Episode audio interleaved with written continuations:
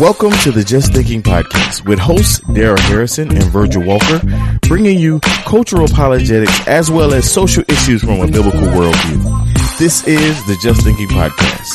Let's think.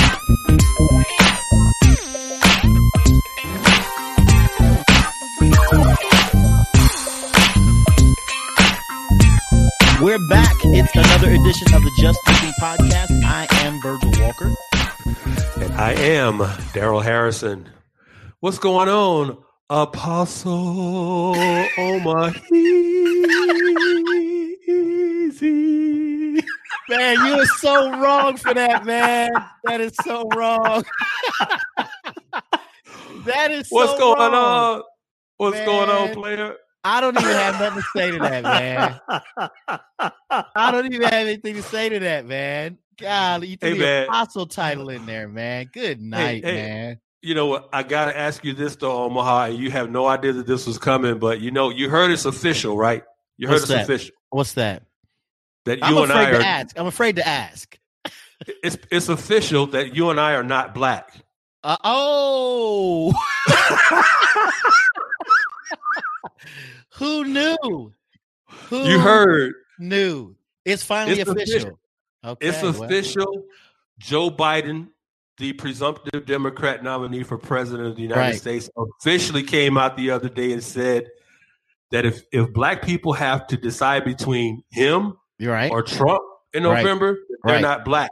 I'm not black. Looky there. So it's official. It's Who official. knew? What should we do with it? Listen. Do, do we celebrate? Do we mourn? What are we supposed to do with that? You know, I don't I don't know what you're gonna do, Right, right. but it's kind of it's kind of funny. Ever since Biden said that, I've had this strange craving for unseasoned chicken.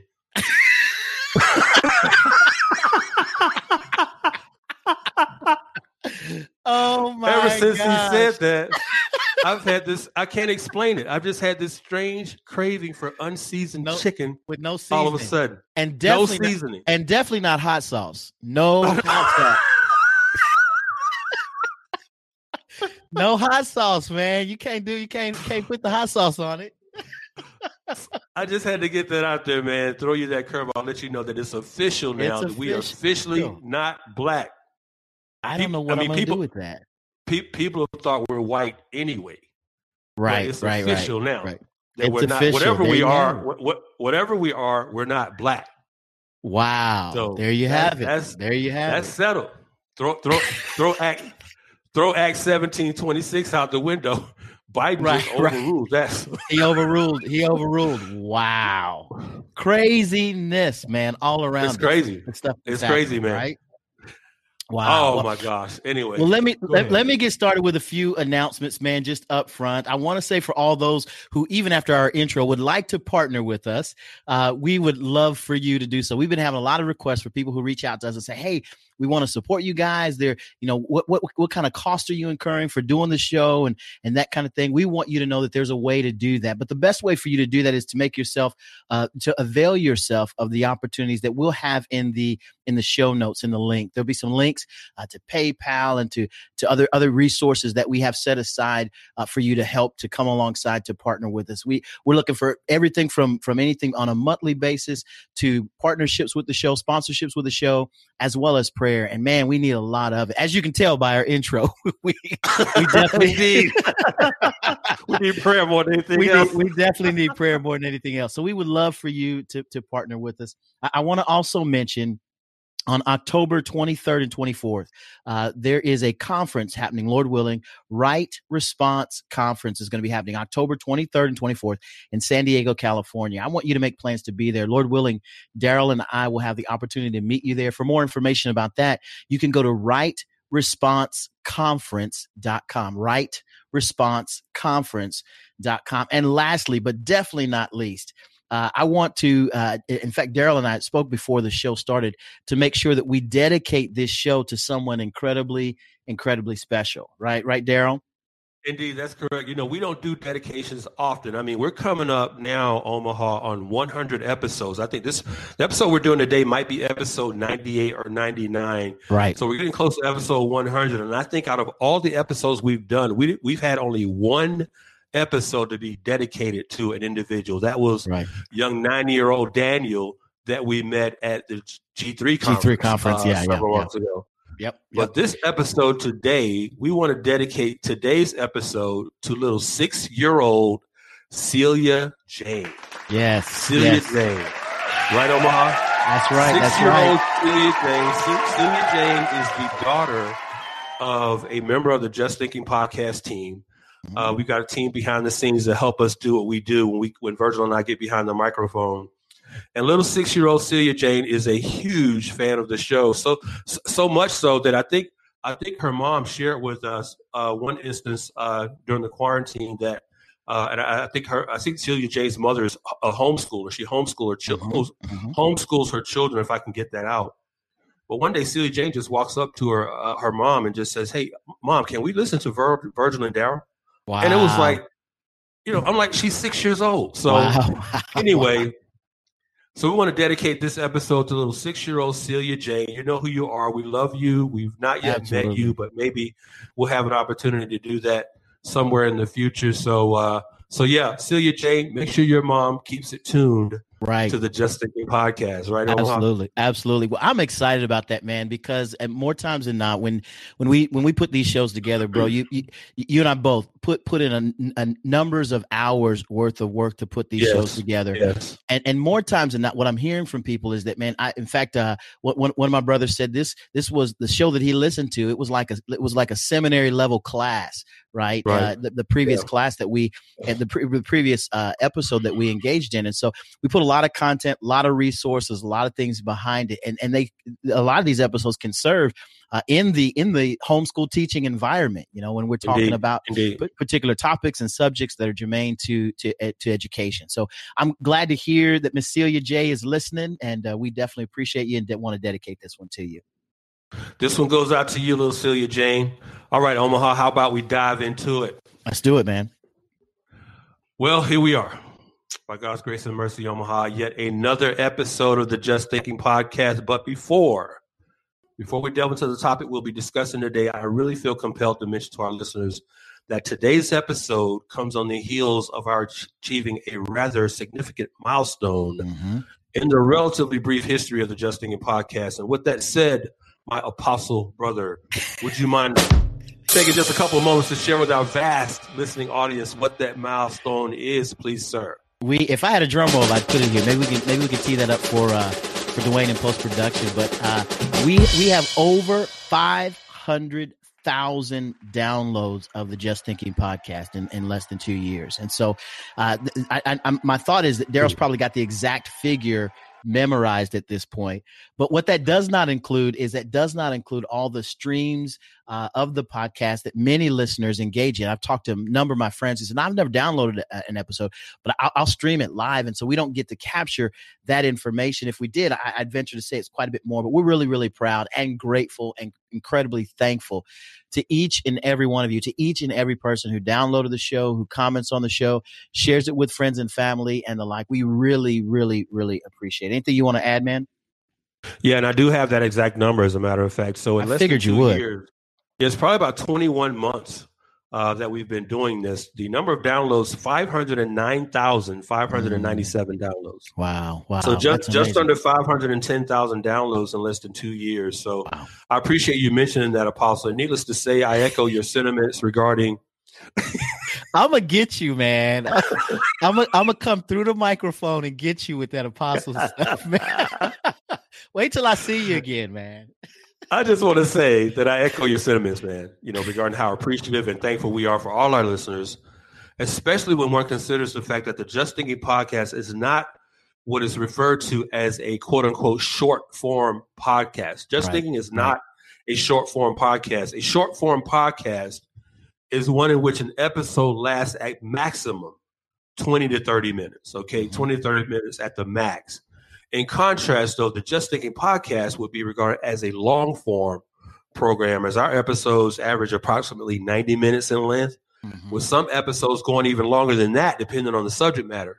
Uh, for example, if I'm not mistaken, Omaha, I think the episode we did on slavery reparations a few months ago, which remains that episode remains one of our most downloaded episodes episodes to date, with over 15,000 downloads. Wow. Uh, I think that episode on slavery reparations was close to two hours long. Matter of fact, it may wow. have gone a little over two hours. Wow. But that episode is an example of what I appreciate most about our listeners because when you reflect on more than 500,000 episode downloads in only 21 months, okay, mm-hmm. our listeners understand that when we approach a topic on this podcast, the goal is not only to deal with the topic biblically, but expositionally and exegetically, which yeah. by both definition and necessity takes significantly more time to do. Mm-hmm. So it takes significantly more time to unpack a topic expositionally and exegetically.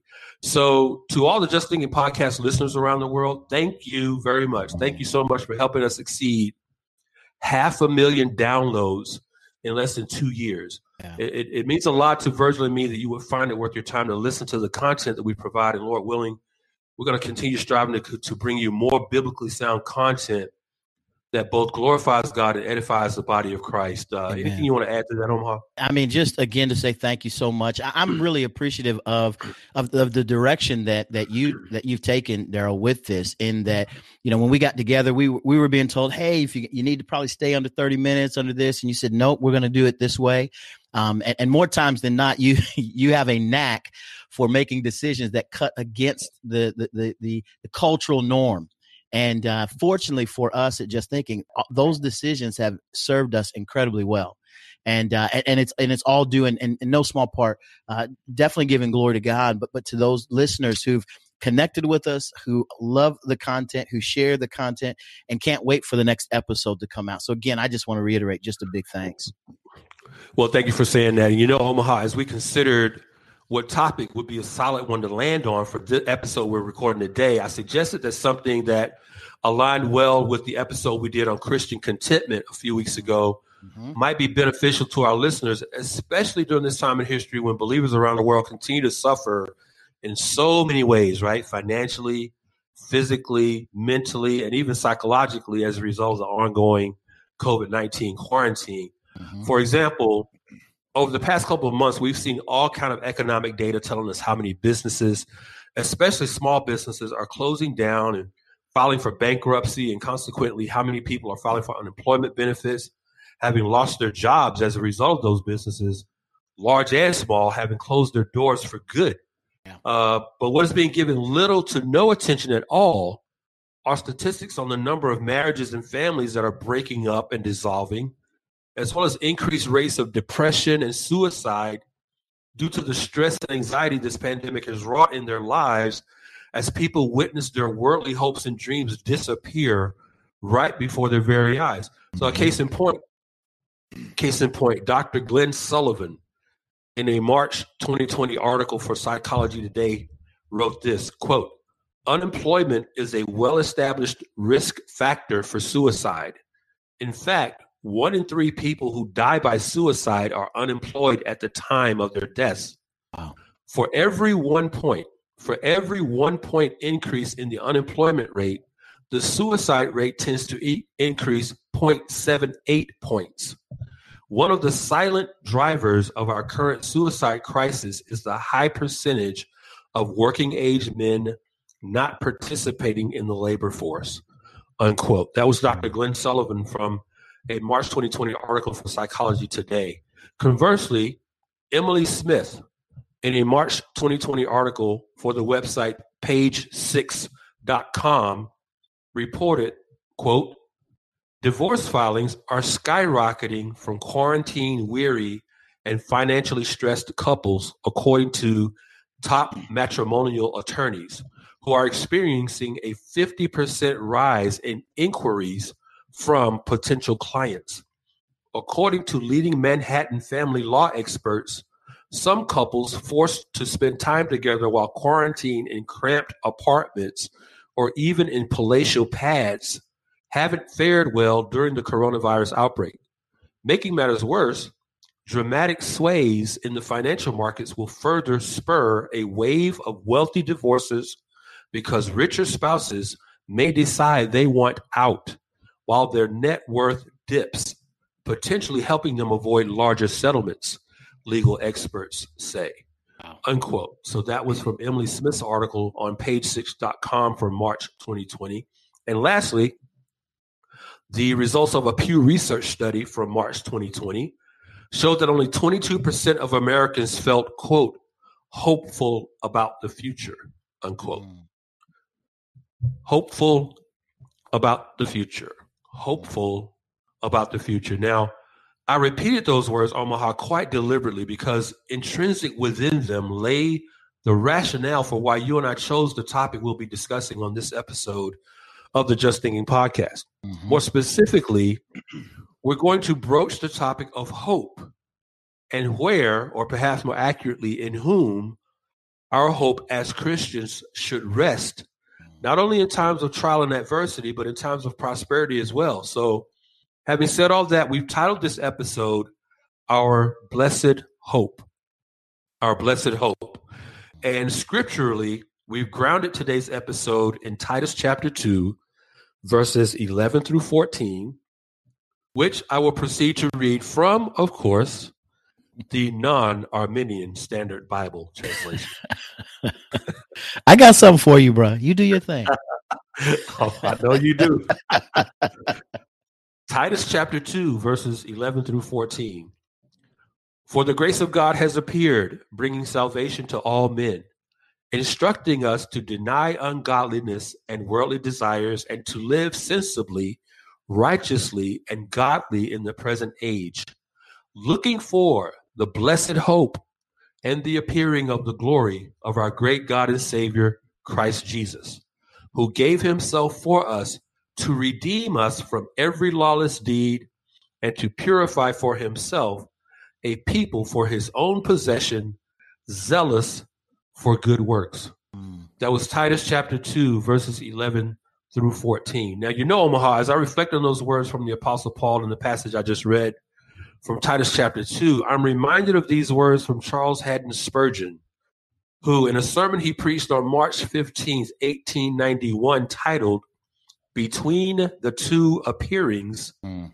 said this Spurgeon said this quote, Hope what you please, but remember that hope without truth at the bottom of it is an anchor without a holdfast. Mm.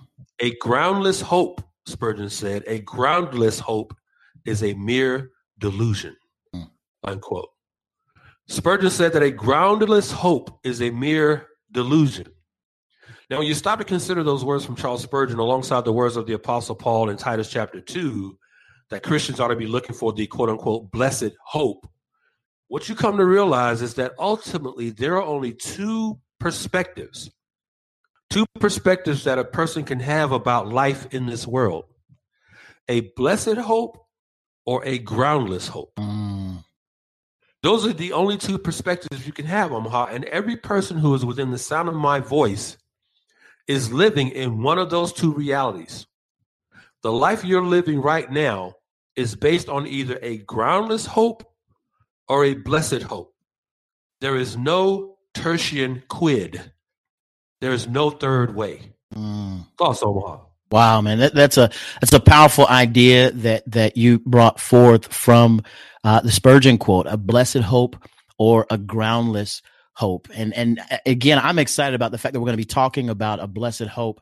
I've been spending the past five months in the book of Romans, and in fact, man, it was just this morning that I had the opportunity to unpack Romans chapter five. Now, that's where Paul begins to explain the benefits of our justification not the least of which is mm-hmm. eternal security. But but he says in chapter five, he says this fr- from the from the uh, elect standard version. I'll, I'll uh, of I'll, course I'll, I'll add right. he said he said this in verse one: Since we have been justified by faith, we have peace with God through our Lord Jesus Christ. Through him, we have also obtained access by faith into this grace in which we stand. And I, I, love the part where he talks about in this grace in which we stand, because again, that that speaks to our eternal security as believers, but the eternal hope mm-hmm. that we have as followers of Christ. Paul then explains that quote, we rejoice in the hope of the glory of God. Not only that, but we rejoice in our sufferings, knowing that our sufferings produces endurance and endurance produces character and character produces hope. And hope does not put us to shame because God's love has been poured into our hearts through the Holy Spirit who has been given to us.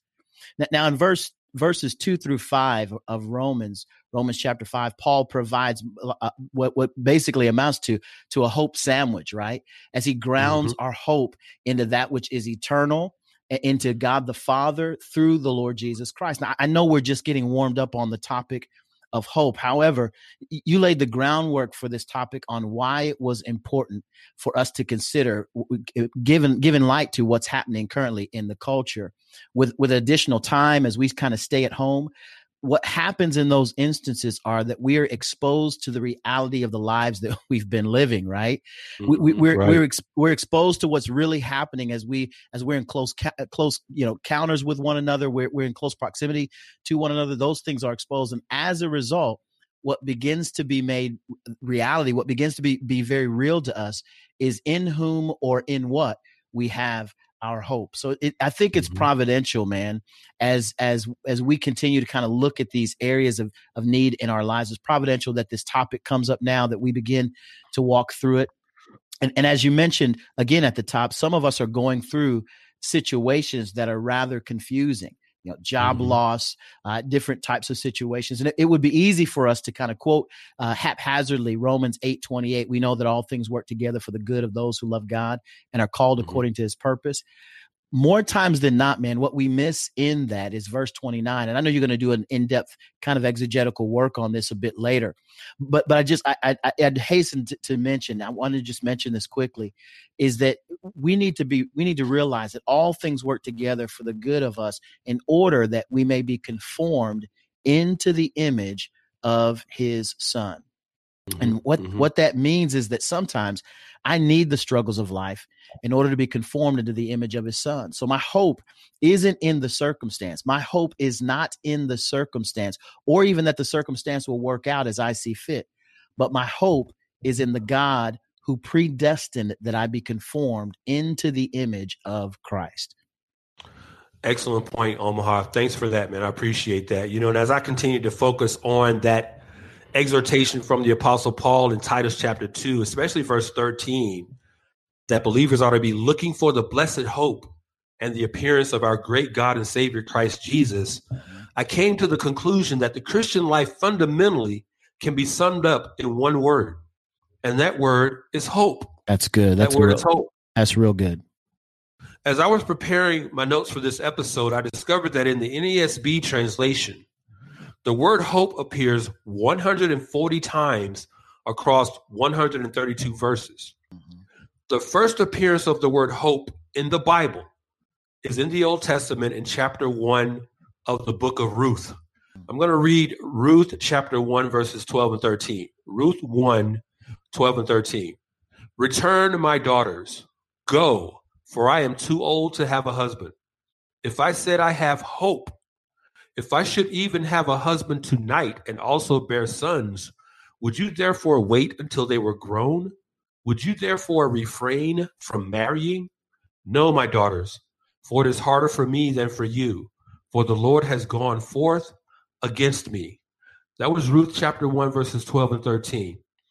Now, it is clear from this passage that Naomi is in a state of hopelessness, a state of despair and desperation.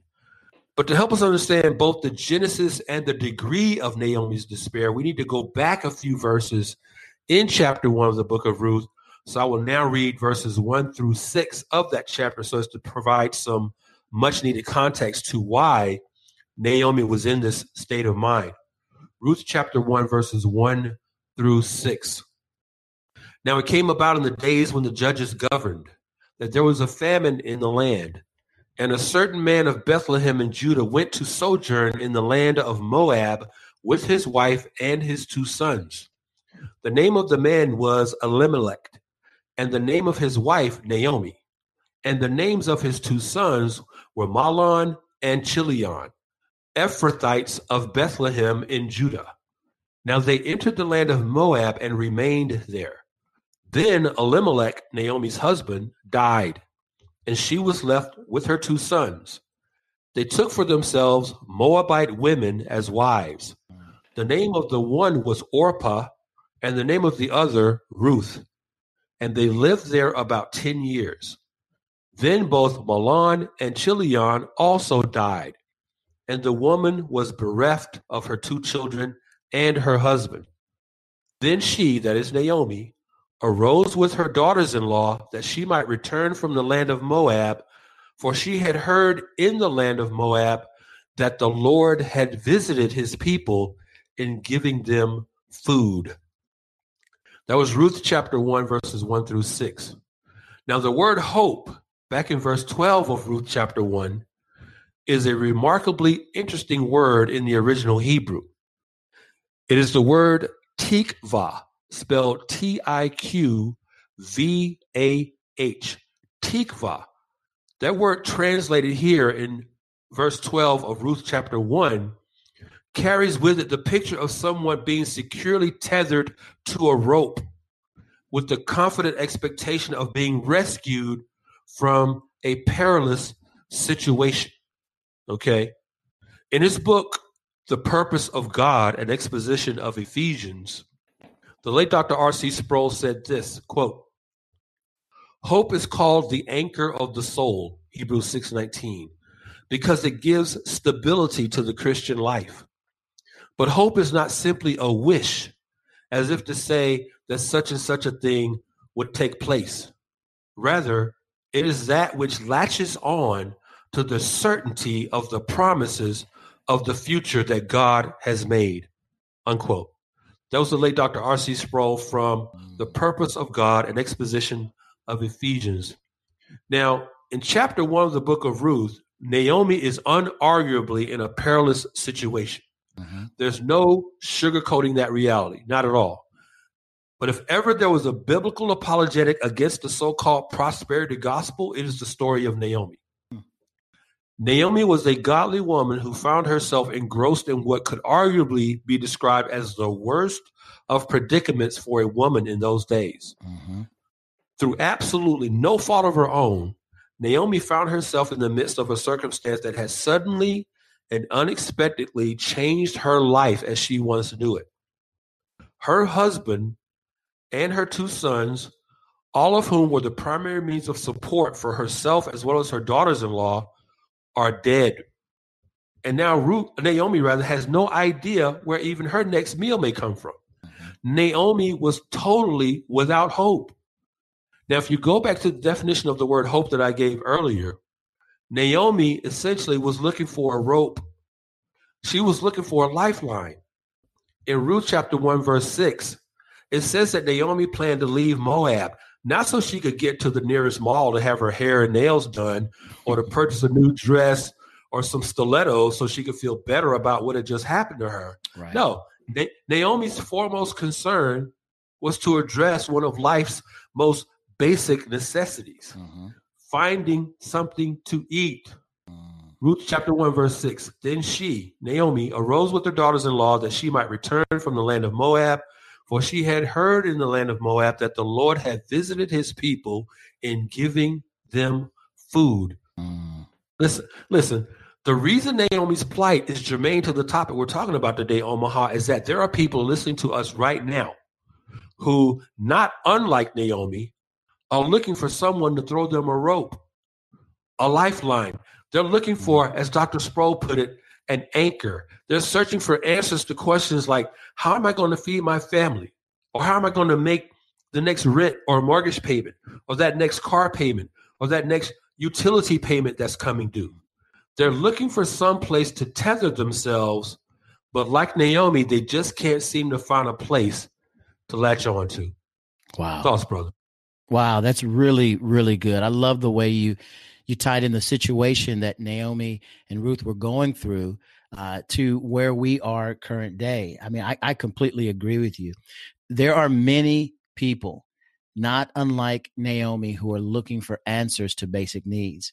And it's easy in those circumstances to get our eyes focused on answers from other sources, right? We're thinking about our employer or a family member or even the government.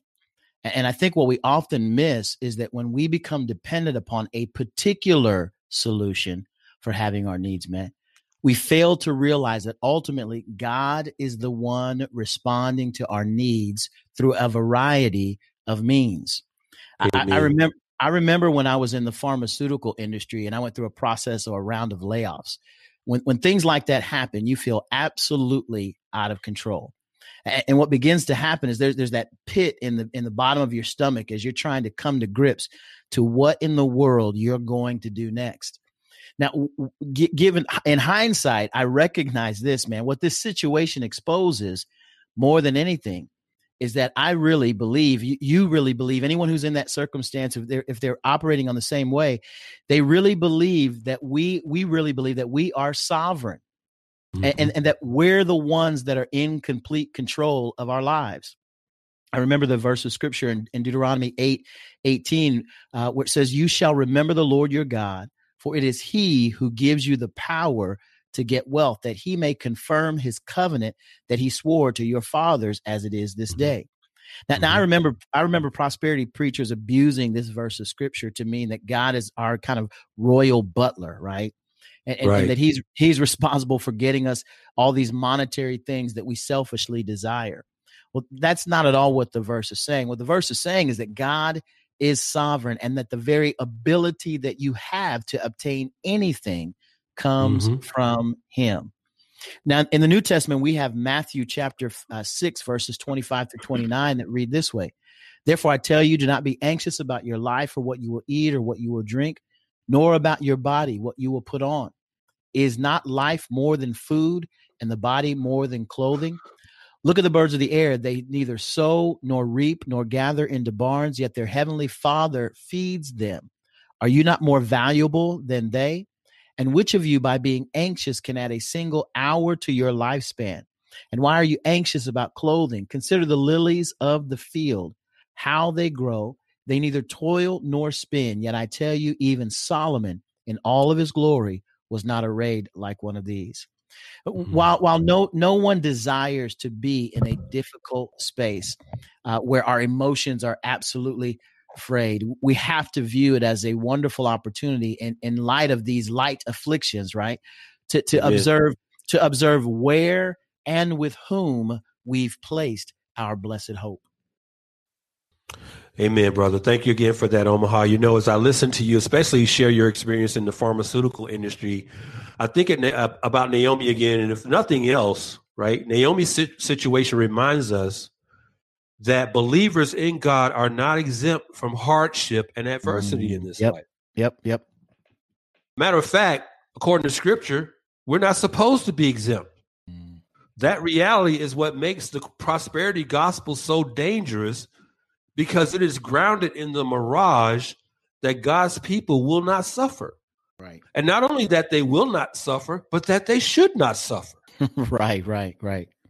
I mean, that kind of erroneous theology is completely antithetical to what scripture teaches us. For example, in Philippians chapter 1, verse 29, where the apostle Paul declares unambiguously, he says this For to you it has been granted, for Christ's sake, not only to believe in him, but also to suffer for his sake.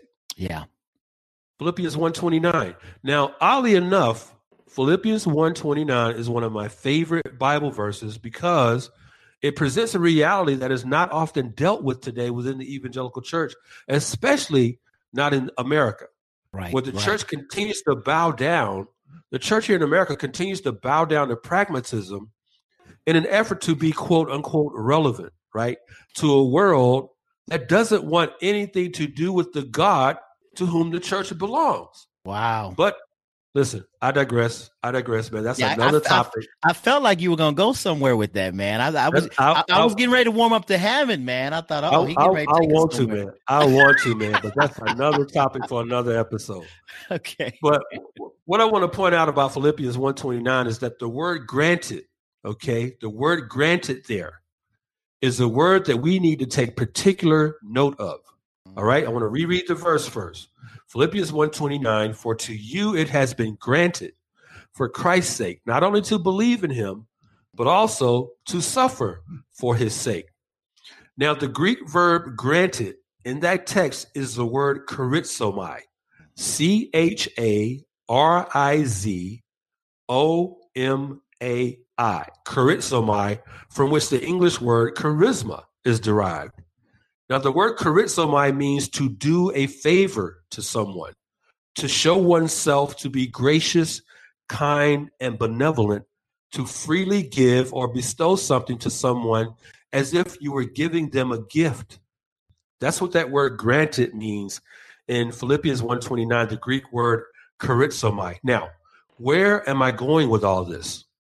Well, I'm going two places. First, a question. All right, a question. Have you ever stopped to consider? Have you ever stopped to consider that the adversity that God providentially allows into your life is actually a kind, gracious, and benevolent gift to you from Him? Have you ever considered that? Most of us, Omaha, never think that way. We never think that way. No.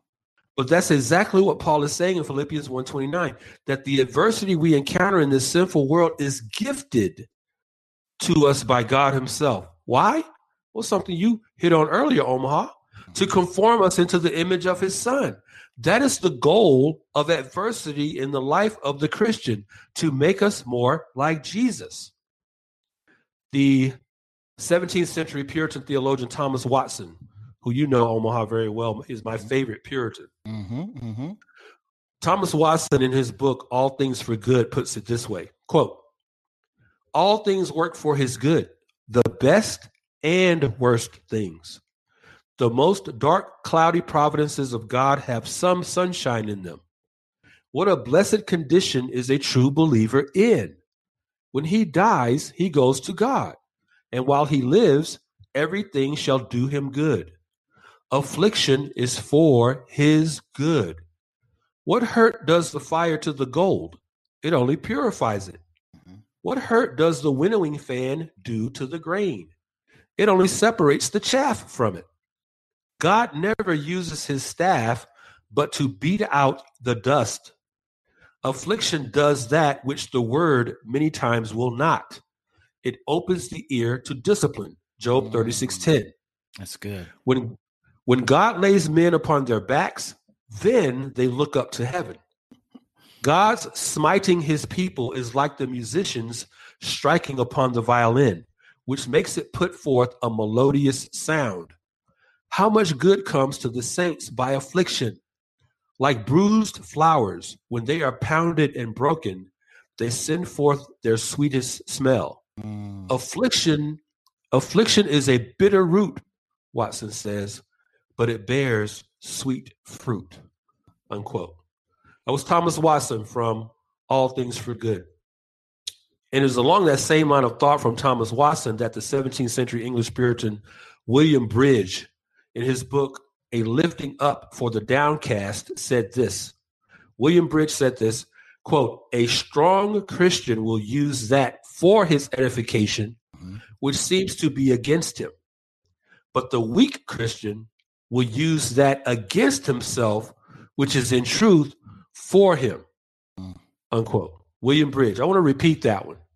This is William Bridge from his book, A Lifting Up for the Downcast. He said this A strong Christian will use that for his edification, which seems to be against him. But the weak Christian will use that against himself, which is in truth for him. The noted 19th century theologian of Old Princeton Seminary, Charles Hodge, said this in his systematic theology. Charles Hodge said this quote, Our duty, privilege, and security are in believing, not in knowing.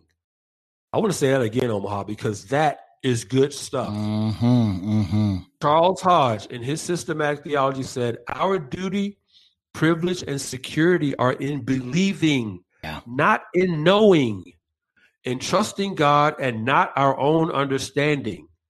They are to be pitied, Hart says. They are to be pitied who have no more trustworthy teacher than themselves. Wow. Wow, wow, wow. Now, my point in quoting these great biblical voices of the past is this the gospel calls the follower of Christ to adopt and embrace an entirely different view of this world. So different, in fact, that we are to live in it as if we belong to another world altogether, because we do. Amen. Now, to drive that point home, Omaha, I want to quote from the noted Puritan theologian Thomas Boston. Mm-hmm. Thomas Boston, in his book titled human nature in its fourfold state. Human nature in its fourfold state. Thomas Boston said this quote, Let the mantle of earthly enjoyments hang loose about you, that it may be easily dropped when death comes to take you to another world. Moderate your affections toward your lawful comforts of life, and let not your hearts be too much taken with them. The traveler acts unwisely who suffers himself to be so allured with the conveniences of the inn where he lodges as to make his necessary departure from it grievous. Feed with fear and walk through the world as pilgrims and strangers. For when a Christian's heart is truly weaned from the world, he is prepared for death, and it will be the more easy to him. A heart disengaged, a heart disengaged from the world is a heavenly one. Mm. And then we are ready for heaven wow. when our heart is there before us. Mm-hmm. Did you hear that, Omaha? Thomas yeah. Boston said that we, he says this, I want to read the last sentence one more time. A heart disengaged from the world is a heavenly one. And then are we ready for heaven when our heart is there before us? Wow. Unquote. Wow. Thoughts, Omaha? Uh, just just that section alone was was incredibly powerful. I think it, it, it would serve everybody well to, to rewind a bit and walk back through that, make proper notes, and and allow the words, the theology behind them really seep into the soul. I know for me, man, just getting prepared for this has, has been beneficial for just the, the, things that I've been walking through of late. And so I'm, I'm hopeful that our that those who are listening get the get the richest benefit out of it. But the, these comments, man, remind me of the contrast between the kind of Christianity practiced during the 16th, 17th centuries and the kind of Christianity practiced today. Man, now, come on. Ho, ho, ho, cue, cue the mascot. Cue the mascot on that one right there, bro. Right, Do right. Do your thing, Omaha. Do your thing, man. No, it, it just reminds me of just, it's a different type of Christianity that was practiced in the 16th, 17th, even 18th century than the than the kind of Christianity that we practice today. Let me let me, let me give you an example. And while the quote that I'm going to reference is not on the topic that we're covering, I, I, I g- give me a little bit of latitude, and I'll, I'll make the point absolutely clear. It, it, was a it was a it was a quote by by the late Dr. R.C. Sproul, and he was speaking about the doctrine of justification. He's speaking about the doctrine of justification. He said the following quote, I'm afraid that in the United States of America today, the prevailing doctrine of justification is not justification by faith alone. It's not even justification by good works or by a combination of faith and works. The prevailing notion of justification in our culture today is justification by death. All one has whoa, to. Whoa, whoa, whoa, whoa, whoa, whoa, whoa! Hold on a second. Cue the mascot, bro. I hate to interrupt you there, man, but you are so right. Cue I thought this, yeah. Hammond. I thought this was really. I thought this oh particular oh my gosh. was really was really relevant, and and and I'm, I'm I know it's off topic, but I want to use it to make a to make a, a, a, contrasting point. He said that the prevailing notion of justification in our culture today is justification by death. All one has to do to to be received into, into the everlasting arms of God is to die. And again, that was a quote from R.C. Sproul's, uh, uh, the late Dr. R.C. Sproul's on the doctrine of justification.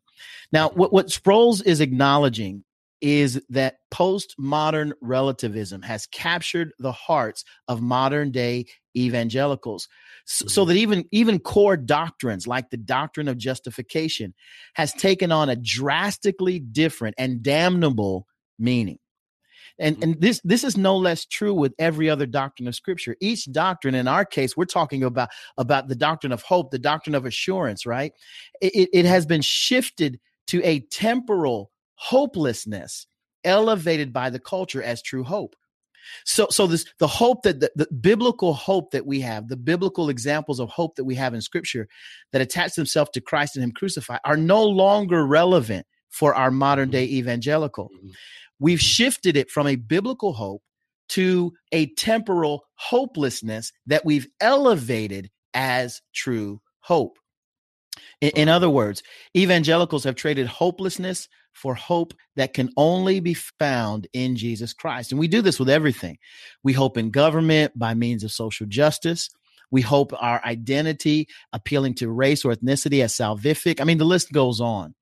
Mm-hmm. We should not be surprised when these things fail, as they were never intended to bear the weight of hope in the life of the believer.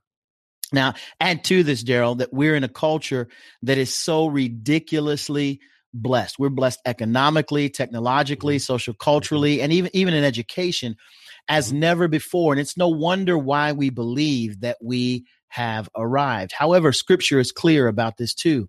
In Romans chapter 1 verse 21 it says for although they knew God, they did not honor him or give thanks to him, but they became futile in their thinking and their foolish hearts were darkened. It's important where we place our hope. Amen, brother. Amazing, amazing section there, Omaha. I appreciate that. You know, mm. Omaha, as I reflect on the quote that I read earlier from William Bridge, that a strong Christian will use that for his edification, which seems to be against him, but the weak Christian will use that against himself, mm. which is in mm. truth for him. Mm-hmm. I was reminded that we evangelical Christians, we love to quote Romans 8 28. Right, right, right. we right. love to quote Romans 8 28. That's one of our pet verses. Mm-hmm. And we know that God causes all things to work together for good to those who love God, to those who are called according to his purpose. Mm-hmm. But in quoting that verse, we often fall short of considering what the purpose of God is in causing all things to work together for our good. Yes. But the Apostle Paul makes that purpose perfectly clear in Romans 8 29, which you alluded to earlier. Mm-hmm. The first that, that's the first that comes, in case anyone's listening, that's this is the first that comes immediately after our pet verse, Romans 8 28. Paul says this in Romans 8 29 For those whom he foreknew, he also predestined to become conformed to the image of his son, so that he would be the firstborn among many brethren. Now, Paul's words in Romans 8:29 give us a great definition of the word sanctification. Based on Romans 8:29, sanctification can be defined simply as that process by which believers in Jesus Christ are conformed to his image. That's sanctification simply put. Adversity is a gift from God for the purpose of making you and me more like Jesus Christ. And when we look at adversity through the lens of what God's purposes are, as opposed to what our own purposes are, we can better understand why the apostle James in James chapter 1 verses 2 3 uh, 2 through 4 said this.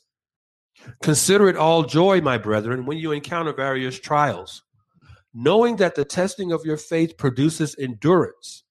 And let endurance have its perfect result, so that you may be perfect and complete, lacking in nothing. Mm. Now, twice in that passage, in James chapter 1, James uses the word endurance. Okay? Endurance is translated in the Greek as patient steadfastness. Patient steadfastness. That's what that word endurance means there in that passage in James 1 in the Greek. It is the same word, okay? It's that same word endurance that is mentioned in a similar exhortation that we find in Hebrews chapter 12, verses 1 and 2. I'm sorry, verses one through three. I'm going to go ahead and read through verse 3 mm-hmm. Therefore, therefore, since we have so great a cloud of witnesses surrounding us, let us also lay aside every encumbrance and the sin which so easily entangles us, and let us run with endurance. There's that word again. Yeah. Let us run with endurance the race that is set before us, fixing our eyes on Jesus, the author and perfecter of faith, who, for the joy set before him, endured the cross, wow. despising the shame, and has sat down at the right hand of the throne of God.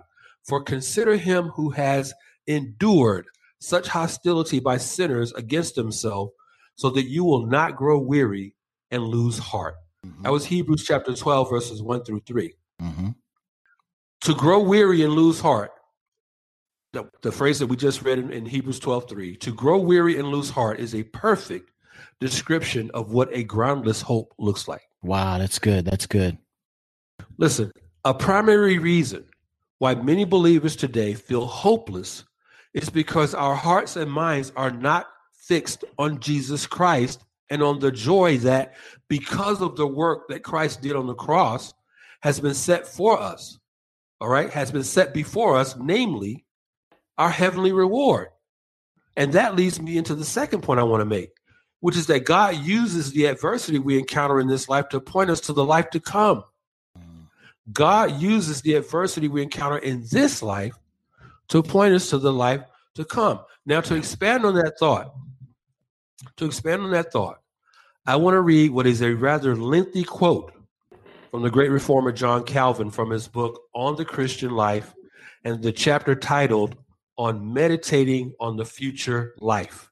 Mm. This is a re- rather lengthy quote from John Calvin from On the Christian Life and the chapter on meditating on the future life. Again, this is a lengthy passage, but I think it makes a point so wonderfully that I want to share it with you. So, listeners, please hang in there with me for a couple of minutes. Calvin said this quote, Whatever be the kind of tribulation with which we are afflicted, we should always consider the end of it to be that we may be trained to despise the present and thereby stimulated to aspire to the future life. For since God well knows how strongly we are inclined by nature to a slavish love of this world, in order to prevent us from clinging too strongly to it, he employs the fittest reason for calling us back and shaking off our lethargy.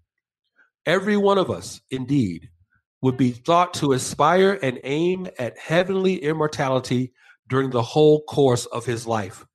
For we would be ashamed in no respect to excel the lower animals, whose condition would not be at all inferior to ours, had we not a hope of immortality beyond the grave. Mm.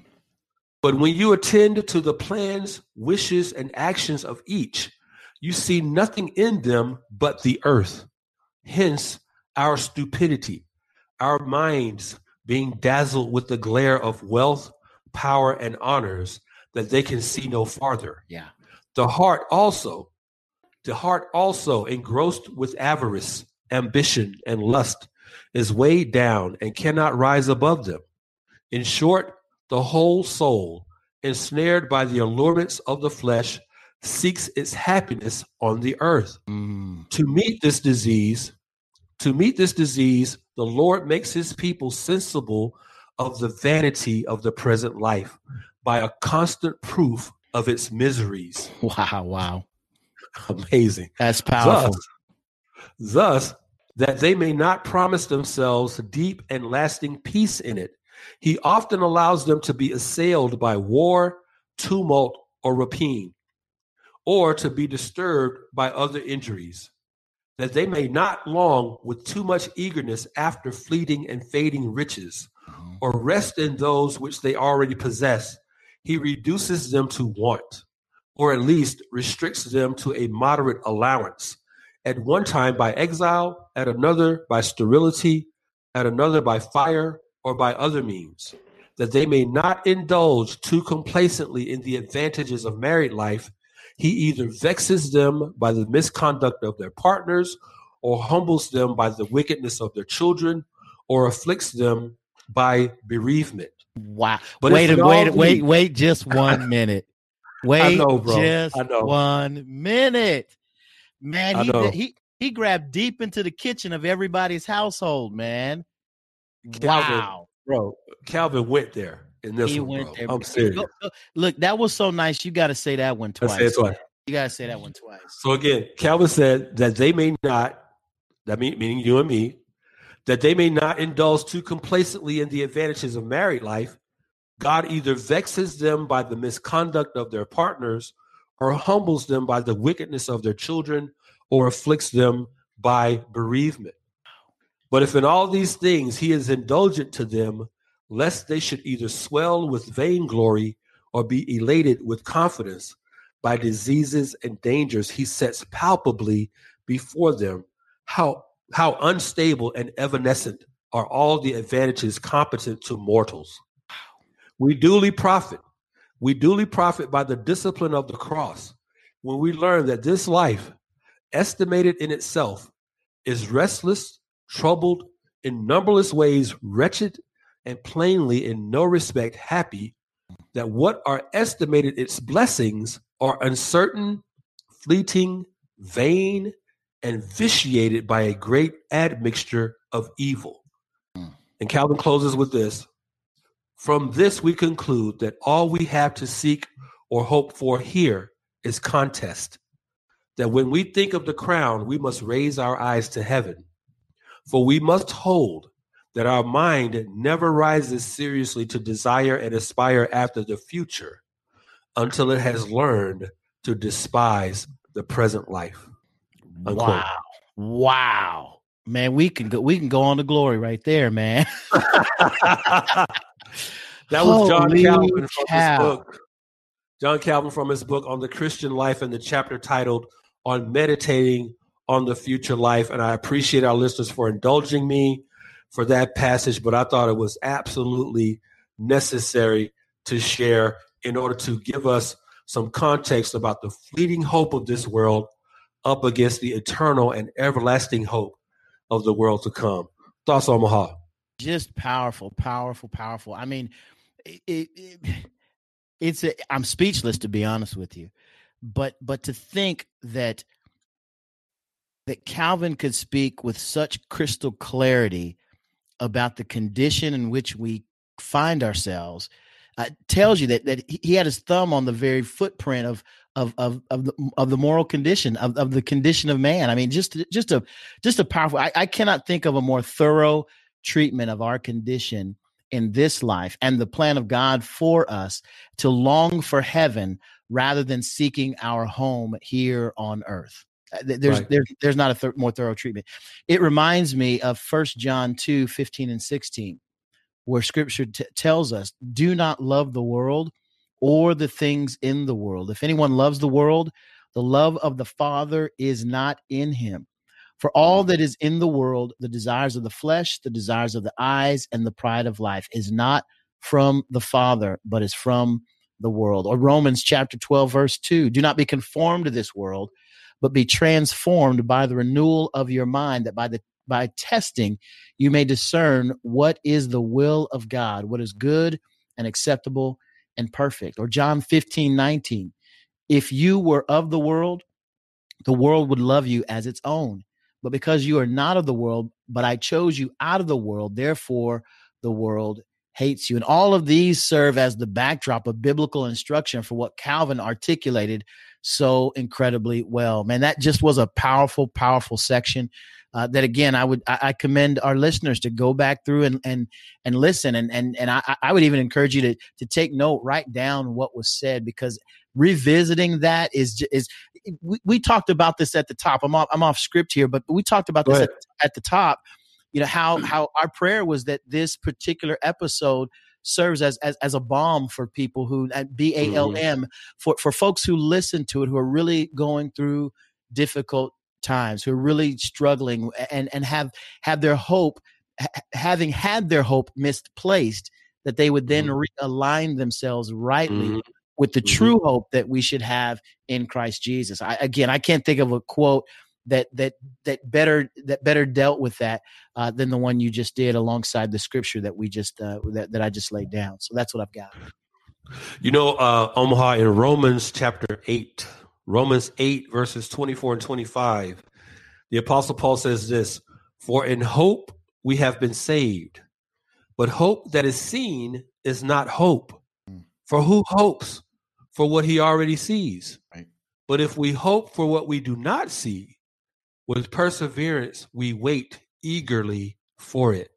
That was Romans 8, verses 24 and 25. Paul said that hope that is seen is not hope.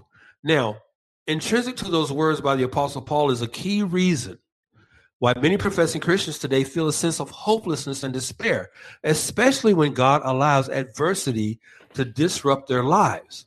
Now, that is because contrary to Paul's exhortation in the passage that I just read from Romans 8, verses 24 and 25, what you and I really want, Omaha, see, what we actually want, if we were honest, is to be able to see what it is we're hoping for at the same time we're hoping for it. Right, right, right. That's Right. what we really want. Absolutely. That's what we really want. Yep. And, and, and because we cannot see it, we get frustrated. We become doubtful. We grow anxious. We start panicking. And consequently, we start making decisions and choices about our life that are totally outside of the Word of God.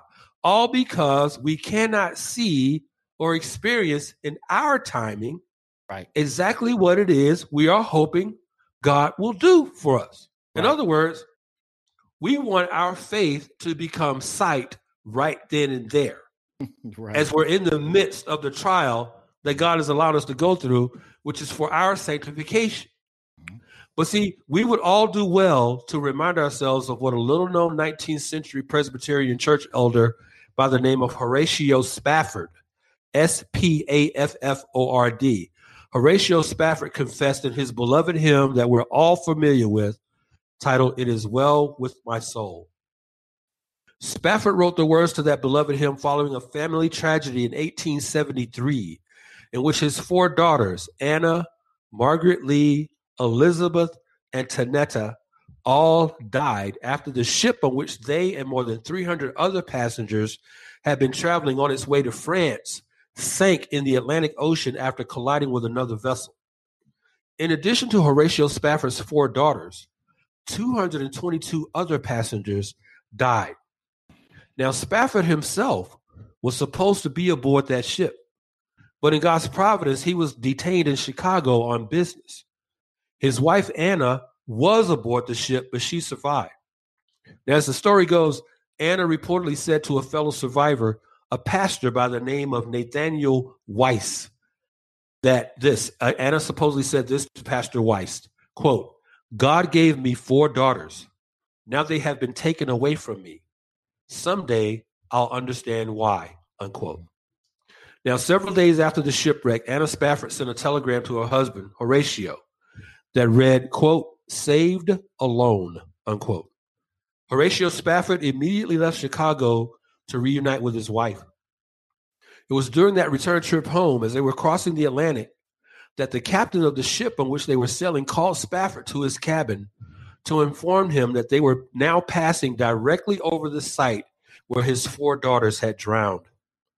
It was during that voyage that Spafford penned the words to It is Well with My Soul. And the last verse of that hymn goes like this Spafford wrote, And Lord, haste the day when my faith shall be sight. The clouds be rolled back as a scroll, the trump shall resound, and the Lord shall descend. Even so, it is well with my soul. Spafford said, Lord, haste the day when my faith shall be sight. Now, that word when implies that Spafford understood that the day in which his faith would fully become sight was not yet. Jesus said in John chapter 14, verses 2 and 3, I go to prepare a place for you. And if I go and prepare a place for you, I will come again and receive you to myself, that where I am, there you may be also. Mm. Jesus' words in John 14 is the hope of the Christian summarized in one word the word there. There. There. The blessed hope of the Christian is there with Jesus, not here. Listen to these words from Hebrews chapter 11, verses 13 through 16.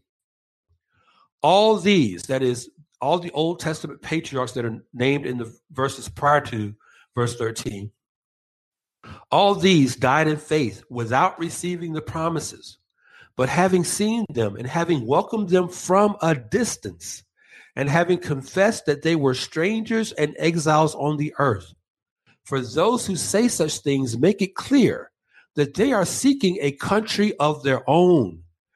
And indeed, if they had been thinking of that country from which they went out, they would have had opportunity to return.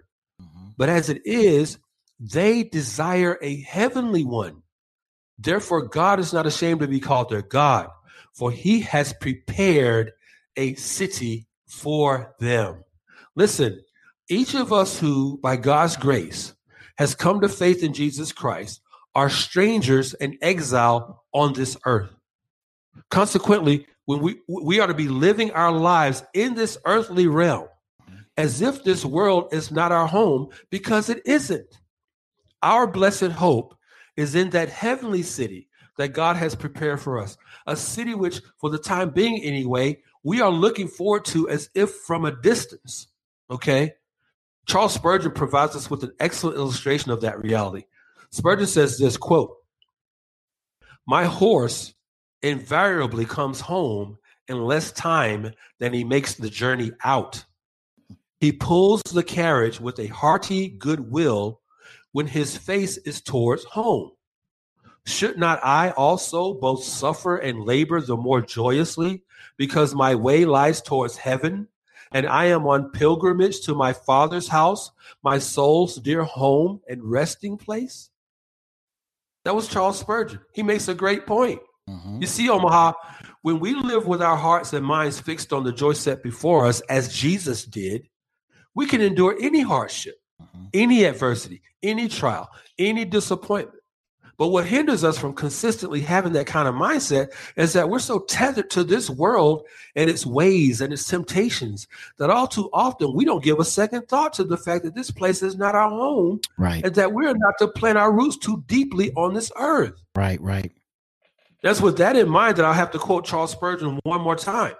Just one final time from Charles Spurgeon. In his sermon titled Landlord and Tenant, Landlord and Tenant, which he preached on January 3rd, 1907, Spurgeon said this quote, We cling with dreadful tenacity to this poor life, and the little which we foolishly call our all.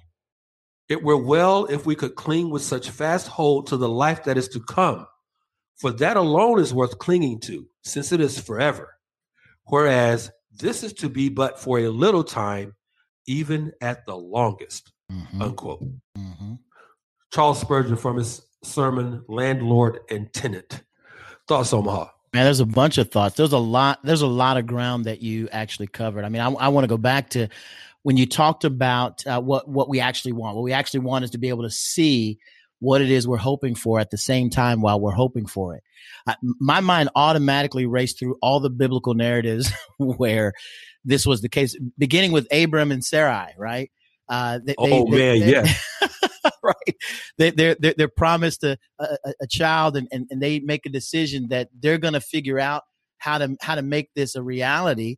And, and we, we get a, we get a whole, a whole nation uh, of people that begin a problem for the people of Israel. I mean, you can, you can go through biblical story after biblical story after biblical narrative and and examine where where things went wrong, where where there was either a promise of God or and and us desiring to see that come to come to pass taking matters in our into our own hands and doing something outside of God's will and God's word.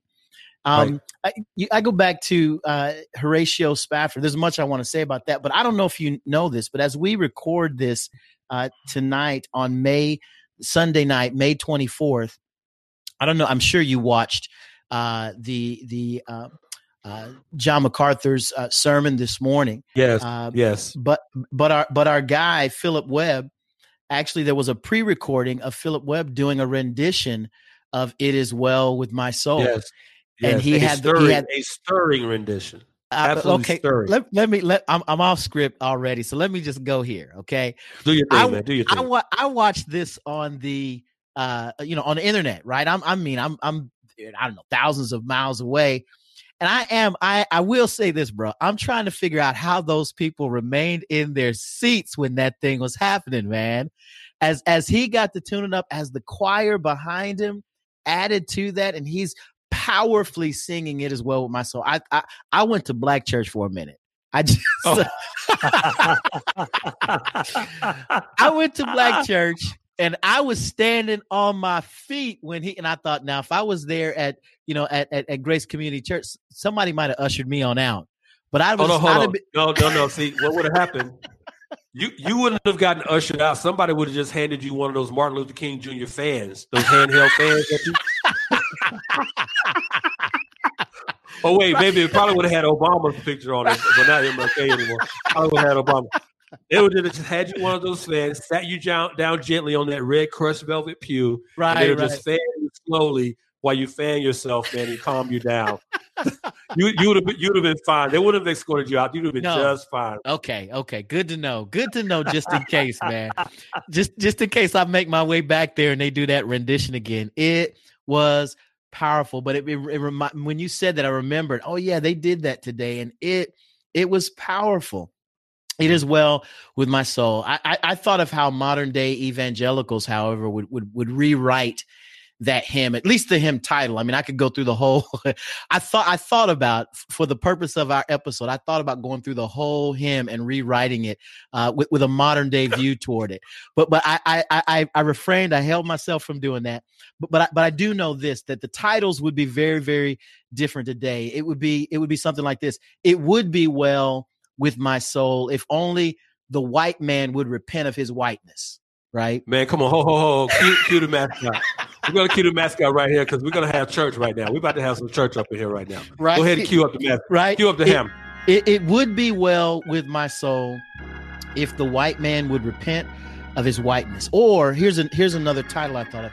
It would be well with my soul if if Trump loses the election, right? Mm-hmm. Or, or, or something you alluded to you you alluded mm-hmm. to earlier. It, it would be well with my soul if only blacks stayed black enough to vote for a Democrat. Otherwise, it's not well with my soul. Otherwise, mm-hmm, it's not mm-hmm, well with my mm-hmm, soul. right? And in all seriousness, man, the beauty, the beauty, the absolute beauty of our faith is that it can be well with our oh, soul. man, come on, bro. Come on, come on. That's the beauty of our faith. And, and, and, and it can be well with our soul if our soul's hope is in Christ Jesus. Paul would write this in Romans chapter 8, verses 37 through 39. He'd say this Knowing all things, we are more than conquerors through him who loved us. And this is this is more than something you stamp on a t-shirt uh, after you mm-hmm. after you after you win the, the football game or something more than, mm-hmm. than than what you say after after you you swam the, the, the fastest lap in a in a pool. This this has more to do than that. He says this, for I am I am sure that neither death nor life neither angels nor rulers, nor things present, nor things to come, nor powers, nor height, nor depth, nor anything in all creation will be able to separate us from the love of God in Christ Jesus our Lord. The power of that verse is that the reality is, even in death, we cannot be separated from the love yeah. of God. So it is well yeah. with our soul because in life and or in death we have the, the, the victory of knowing that we're loved by God uh, and, and that we are more than conquerors. This is our hope.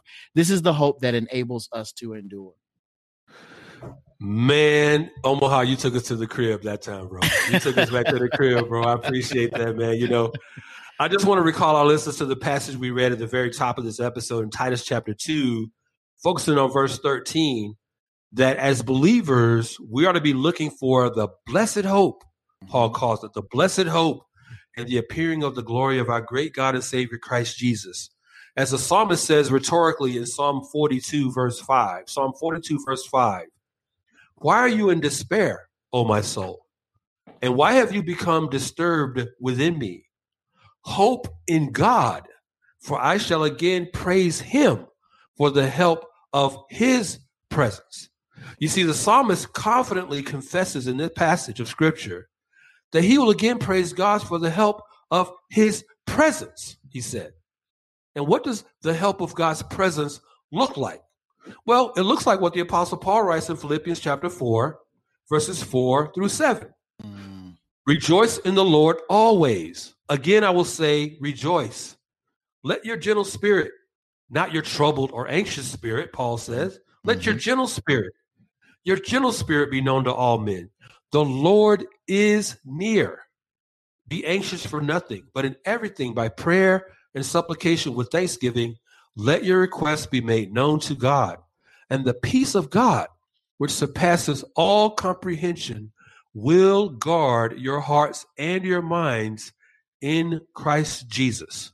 That's Philippians chapter 4, verses 4 through 7. Paul exhorts us here in this passage to let your gentle spirit be known to all men. That leads me to ask a question, though. That leads me to this question I want to pose to our listeners, Omaha. When facing adversity and trials in your life, what kind of spirit do other people know you by? Mm. Is it a gentle spirit? One that is grounded in the presence of the peace of God in your life and the blessed hope of your future reward in heaven? Or is it an anxious, complaining, edgy, doubting, worrisome, faithless spirit produced by a hope that is utterly groundless? Wow. Now, I pose those questions against the backdrop of these words from Charles Spurgeon from a sermon he preached titled, I Have Enough. Man, what a title. Mm-hmm. Spurgeon preached that sermon, I Have Enough, on August 11th, 1901. And in that sermon, Spurgeon said this to his congregation quote, Your heart is breaking, you say, with your troubles. It needs to it needs more breaking. For if it were broken, the trouble would not break it. Wow where our where our selfishness and our self-will come in, there our sorrows begin. What is needed is not the removal of trouble, but the conquest of self.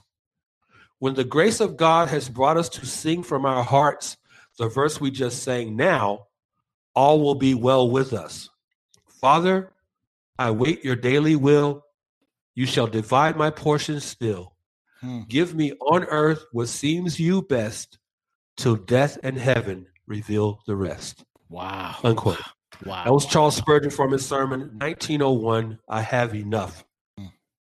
Look, in John 16 33, Jesus said, These things I have spoken to you so that in me you may have peace. Mm-hmm. In the world you have tribulation, but take courage. I have overcome the world.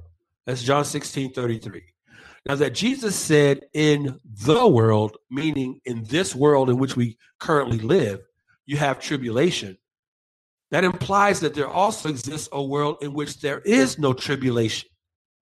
Now, the Greek noun tribulation in John 16 33 translates to mean a pressing together, a pressing together. It carries the idea that in this world we are constantly having the everyday matters and concerns of life constantly pressing in on us mm-hmm. in the way of burdens, afflictions, expectations, and hardships. And it's those things that pressure us that Jesus was alluding to in Matthew chapter 6, verse 34, where he said this So do not worry about tomorrow, for tomorrow will take care of itself. Each day has enough trouble of its own. And yet, having said that, we need to understand that not a single one of our troubles happens to us apart from God's providential will. As God's word reminds us in Ecclesiastes 7:14, in the day of prosperity be happy, but in the day of adversity remember, the Lord has made the one as well as the other. Now those words in Ecclesiastes 7:14, a verse that regular listeners to the Just Thinking podcast have heard me cite countless times. Right. That, those words remind me of these words from the English Puritan by the name of William Jenkyn. That last name is spelled J E N K Y N. William Jenkins said this quote, As the wicked are hurt by the best things, so the godly are bettered by the worst things. Wow. Unquote. Wow. William Jenkins, as the wicked are hurt by the best things, so the godly are bettered by the worst things. Now, before I throw it back to you, Omaha, I want to quote from the Puritan theologian John Flavel. John Flavel, F L A V E L. John Flavel, from his book, The Mysteries of Providence, said this quote, Does God perform all things for his people? Do not distrust him then when new or great difficulties arise. Why should you think he who has done so many things for you will now do no more? Surely the Lord's hand is not shortened that it cannot save, neither his ear heavy that it cannot hear. Isaiah 59 1. If anything put a stop to his mercy, it is your iniquities, your distrust, mm. and infidelity. How long will it be until you believe him? If a thousand and ten thousand trials and experiences of his tender care, faithfulness, and love will cure this unbelief in you, you have them at hand to do it. Mm-hmm. Certainly, Certainly, you have been often forced by providence with shame and repentance to retract your rash censures of his care. Mm-hmm. And yet, will you fall into the same unbelieving state again? Oh, that you would once learn this great truth that no man ever lacked that mercy which he did not lack a heart to trust and wait quietly upon God for. You never yet sought God in vain, except when you sought him vainly. Oh, wow. Unquote. Man, those are some powerfully challenging words from yeah, they are. Puritan John Flavel. Yeah. Any thoughts on that, Omaha? Just a powerful section. It's a reminder for us to recognize the power of our hope in Christ. I, I love the previous quote that you gave from William Jenkyn, uh, where he said, As the wicked are hurt by the best things, so the godly are bettered by the worst things. I, th- th- again, I, I, I, love this. I, it's something that, as you quoted those and, and began kind of walking through those, it, it reminded me of, and, and I know I, I, shared this, the Heidelberg Catechism on the previous episode. But but I, I think it, it it definitely serves us well to revisit that that first Lord's Day question one. Uh, again. And so I'm, I'm going to quote that here the Heidelberg Catechism, Lord's Day 1, where the question is asked, What is your only comfort in life and in death? And the answer is this that I am not my own, but belong body and soul in life and in death to my faithful Savior, Jesus Christ. He has fully paid for all of my sins with his precious blood and has delivered me from the tyrannic from the tyranny of the devil. He also watches over me in such a way that not a hair can fall from my head without the will of my Father in heaven. In mm. fact, mm. all things must work together for my salvation. Everybody should recognize that that quote from uh, from Romans chapter 8 verses 28 and 29. Mm-hmm. It goes on to say this because I belong to him, Christ, by his Holy Spirit, also assures me of eternal life and makes me wholeheartedly willing and ready from now on to live for him. And and this this is where our assurance comes from. This is where our hope needs to reside and rest. And and I, I love the previous section, the folks that you quoted, the names that you quoted. We all need to go back and, and make note of that. And again, I'm I'm hopeful that this episode serves uh, those who listen well. Amen, brother. You know, Omaha in his commentary on Psalm 119, verse 19, where David says, I am a stranger on the earth. The English Puritan Anthony Farindon, that's F A R I N D O N, Anthony Farindon, who lived from 1596 to 1658, said this again, commenting on Psalm 119, verse 19 quote, I am a stranger in the earth. David had experience of peace and war, of riches and poverty, of pleasure and woe. He had been a private and public person, a shepherd, a painful calling, a soldier, a bloody trade, a courtier, an honorable slavery, which joins together in one the Lord and the parasite, the gentleman and the drudge. And he was a king, a glorious name, filled up with fears and cares. All these he had passed through and found least rest when he was at the highest, less content on the throne than in the sheepfolds. All this he had observed and laid up in his memory, and this, his confession, is an epitome and brief of all. And in effect, he tells us that whatsoever he had seen in his passage, in this his passage, whatsoever he had enjoyed, yet he found nothing so certain as this, that he had found nothing certain, nothing that he could abide with or would abide with him, but that he was still as a passenger and stranger in the earth. Unquote. The Puritan Thomas Manton, Thomas Manton, M A N T O N, said this quote, A man's greatest care should be for that place where he lives longest. Therefore, eternity should be his scope. Unquote. Thomas Manton. You know, uh, Omaha, as we prepare to wrap up this episode of the Just Thinking podcast, I want to take our listeners to what I believe to be two of the most encouraging and uplifting passages to be found in the entire New Testament, particularly as it relates to helping us orient our hearts and minds toward that blessed hope that awaits us all who have placed our faith and trust in Jesus Christ. The first of those two passages is Second Corinthians chapter 4, verses 15 through 18. 2 Corinthians 4, verses 15 through 18.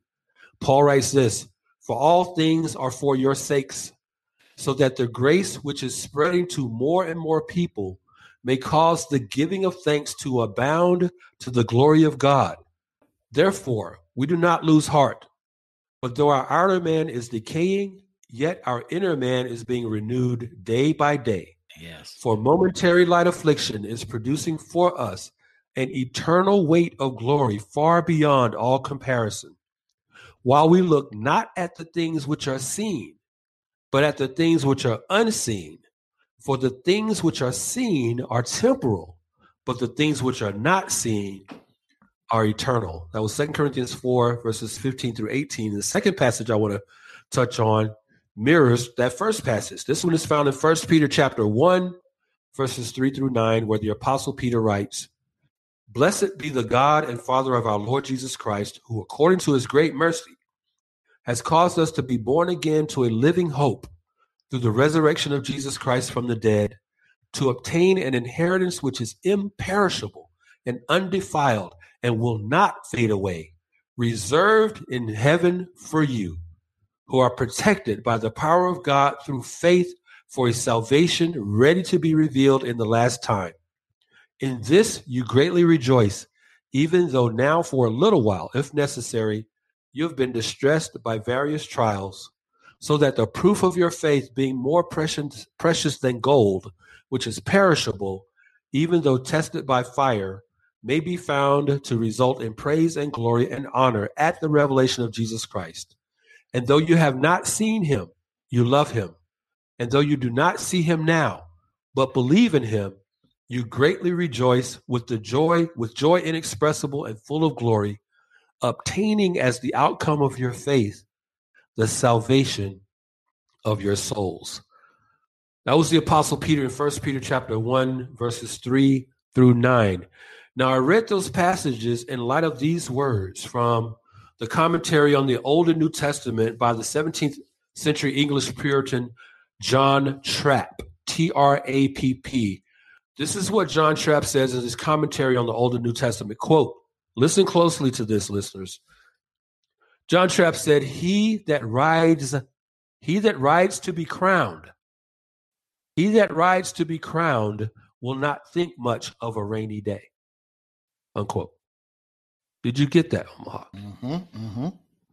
He that rides to be crowned will not think much of a rainy day. Mm-hmm. In his book, Comfort and Afflictions, Arthur Walkington Pink, A.W. Pink said A. this in his book. A.W. said this in Comfort and Afflictions. Quote, afflictions are light when compared with what we really deserve. Mm. They are light when compared with the sufferings of the Lord Jesus. But perhaps their real lightness is best seen by comparing them with the weight of glory which is awaiting us. Wow, wow, wow. You know, Omaha, uh, on the on the Grace to You website at gty.org, on the Grace to You website at gty.org is a series of blog articles by John MacArthur on the sovereignty of God as evidence, particularly in the life of Joseph from the mm-hmm. book of Genesis. One of his articles is titled Joseph, the Precision of God's Sovereignty. Joseph, the Precision of God's Sovereignty. And in that article, John MacArthur writes this quote, Joseph's life, Joseph's life is an important reminder for each of us that there are no accidents. Hmm. As the author of history, the Lord orchestrates all events to bring about his will in triumph as well as tragedy. He directs our steps to put us where and when He wants us for His sovereign purposes. And while we may not experience the radical ups and downs of Joseph's life, we can rest in the knowledge that even the most insignificant event is a divine appointment in the hands of the Lord. Mm. Unquote. That was John MacArthur from his article, Joseph, the Precision of God's Slavery. Wow. Remember, and I'll close with this and then hand it over to you, Omaha, for some closing thoughts. Remember, I just want our listeners to remember. Please remember, brothers and sisters, hope that is seen is not hope. But if we hope for what we do not see, with perseverance, we wait eagerly for it. Over to you, Omaha. What you got? That's that's great stuff, man. I, I just want to encourage our listeners in a couple of ways. One, again, as I mentioned at the very top, we were really looking for an opportunity to partner with you. Do so by checking out the links that are in the uh, in the show notes in the description below, and uh, and look for ways that you can partner with us. The best way that you can do that uh, to, to begin with is to continue praying uh, for Darrell, for myself, for our ministry and the team uh, as we move forward. We would greatly, greatly appreciate that. Second thing is to share this particular episode with everyone that you encounter. I, I really do believe uh, that what we've done in this in this particular episode will be a blessing to a lot of people. It has blessed my life personally as I've walked through this, uh, the content of it, uh, as well as navigating the issues of, of life at this time. I know it will be a blessing to you as you listen, and I'm going to encourage you to share that with someone else. Also, d- don't forget to to uh, to connect with us. The Right Response Conference that's happening October 23rd and 24th in San Diego, and again, Lord willing, we we plan on being there. Uh, for more information, go to the, uh, to learn about the conference. Go to rightresponseconference.com. And again, man, Darrell, as always, man, it's it's a, a, privilege and a pleasure, man, to connect with you on these shows, and, and I pray that uh, that folks are edified by the content that we share here. Amen, brother. Thank you, Omar. I appreciate the it. The Just Thinking Podcast, hosted by Darrell Harrison and